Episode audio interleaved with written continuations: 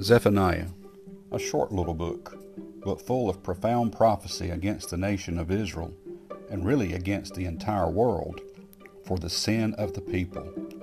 And many times when you read in the Old Testament, you'll read something that'll spark a memory of the New Testament.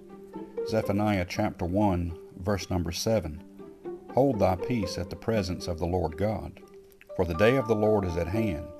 For the Lord hath prepared a sacrifice, he hath bid his guests.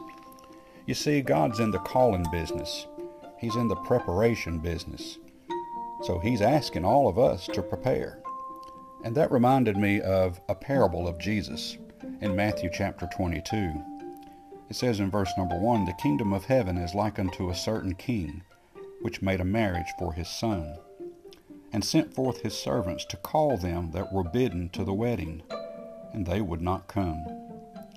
You know, that's a very sad situation.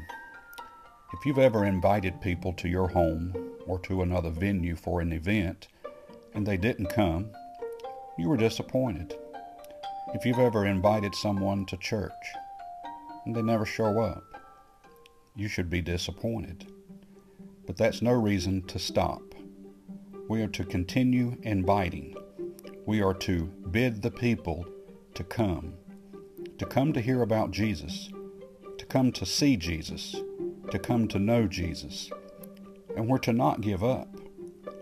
These, they were asked to come to a very special wedding, and it's symbolic of the wedding for which you and I have already been invited to.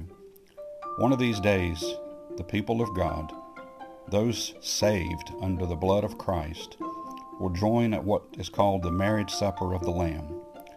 And those that were bidden that come, they'll be there. But unfortunately, there'll be people that won't come.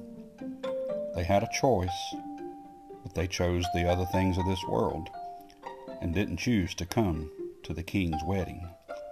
You've been invited. It would be a very good thing to show up.